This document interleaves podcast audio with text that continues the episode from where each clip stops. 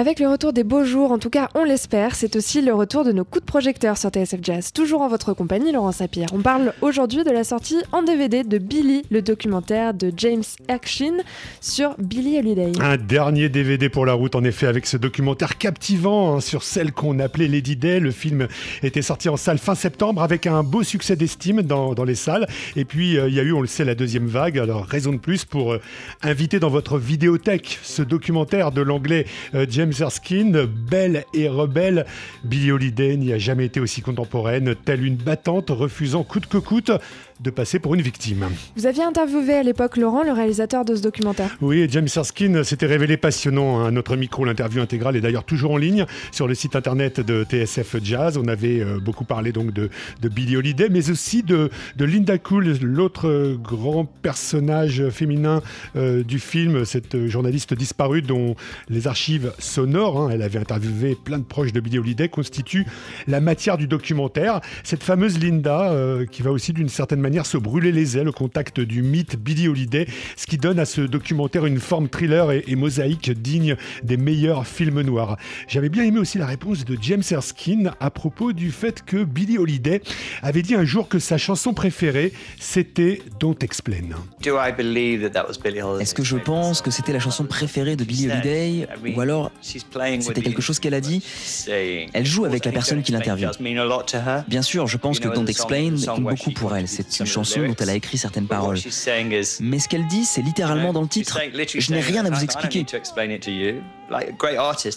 C'est comme les grands artistes, vous savez. Picasso, par exemple, était bien meilleur peintre et qu'il n'était doué pour parler de ses œuvres.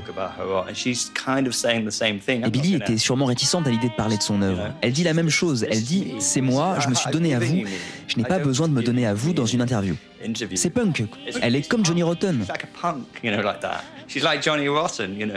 Vous savez, Johnny Rotten aurait dit Allez vous faire foutre. Elle ne peut pas dire ça, elle, dans les années 50. Voilà, il y a aussi des bonus hein, dans ce DVD, euh, des bonus un peu moins punk, et notamment un topo rayonnant de notre programmateur musical à TSF, David Copéran, en mode le jazz selon Billy. Euh, l'occasion aussi pour David de répondre à la question qui est l'héritière aujourd'hui de Billy Holiday? De manière plus récente, on a pu citer une Madeleine Pérou qui a éclos dans les années 90 avec pareil ce genre de voix, assez, euh, assez traînante, assez douce, assez personnelle. Même s'il est difficile aujourd'hui de comparer n'importe quelle chanteuse à Billie Holiday, puisque je crois qu'aucune chanteuse au monde euh, et aucune chanteuse aujourd'hui n'a vécu la vie qu'a pu avoir Billie Holiday et euh, a vécu les conditions euh, dans, dans, lesquelles Billie a exercé son métier, c'est-à-dire des conditions euh, assez ignobles. Il faut se souvenir, et c'est raconté dans le film, des tournées, euh, des dates de concert dans le sud des États-Unis où il faut euh, lui trouver une chambre d'hôtel pour dormir, ce qui se révèle à chaque fois impossible puisque les, hôtels se refusent à héberger une chanteuse afro-américaine. Donc voilà, aujourd'hui,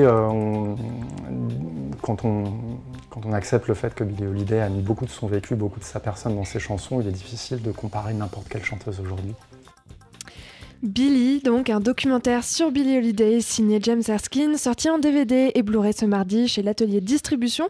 Une édition de prestige est également prévue à la fin du mois.